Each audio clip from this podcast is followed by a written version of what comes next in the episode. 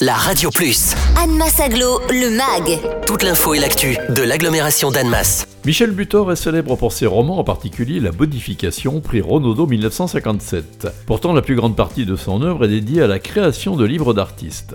Il s'est installé à Lucinge en 1989, enseignant à l'Université de Genève, il a imprégné fortement de sa présence le territoire franco-suisse.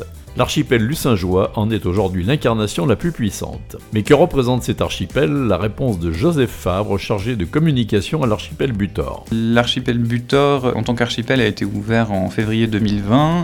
Il est constitué en fait de trois lieux différents, qui sont géographiquement séparés, mais tous sur la commune de Lucinge, donc euh, très proches les uns des autres. Il y a le manoir des livres, qui est un peu l'espace central de l'archipel Butor, avec euh, l'accueil, la, réserve des livres, euh, et un espace d'exposition des livres d'artistes. La bibliothèque Michel Butor, qui a rejoint l'archipel au moment de la création du projet et qui donne ce statut de bibliothèque patrimoniale à l'ensemble. Et la maison Michel Butor, qui est donc le troisième lieu de l'archipel, qui est l'ancienne demeure de l'écrivain, dans laquelle on trouve euh, son bureau qu'on peut visiter. Entre 1951 et 1961, Michel Butor réalise près de 2000 photographies en noir et blanc et une exposition est consacrée en ce moment et jusqu'au 27 novembre de cette année aux photographies réalisées par Michel Butor. Joseph Favre, pouvez-vous nous présenter cette exposition? C'est une exposition temporaire. Le Manoir des Livres en fait présente trois expositions temporaires par an. Il n'y a pas d'exposition permanente. Donc les expositions temporaires sont issues de la collection du manoir, puisque le Manoir des Livres en fait a une collection de plus de 1600 livres d'artistes. L'idée de cette euh, exposition déjà intéressait l'archipel Butor parce que c'était un sujet qui intéressait Michel Butor. Donc dans l'exposition, on présente les photographies de Michel Butor, qu'il a réalisées dans les années 50 jusqu'au début des années 60. Une petite sélection, puisqu'il en a fait à peu près 2000 euh, sur cette dizaine d'années. Nous, on en présente une vingtaine, qui sont des photographies noir et blanc de format carré, réalisées avec un appareil photo Semflex. On présente aussi des portraits de Michel Butor réalisés par des photographes plus ou moins connus. Enfin, ça va d'un photographe inconnu dans les années 50 jusqu'à Robert Doisneau. Et puis, on présente surtout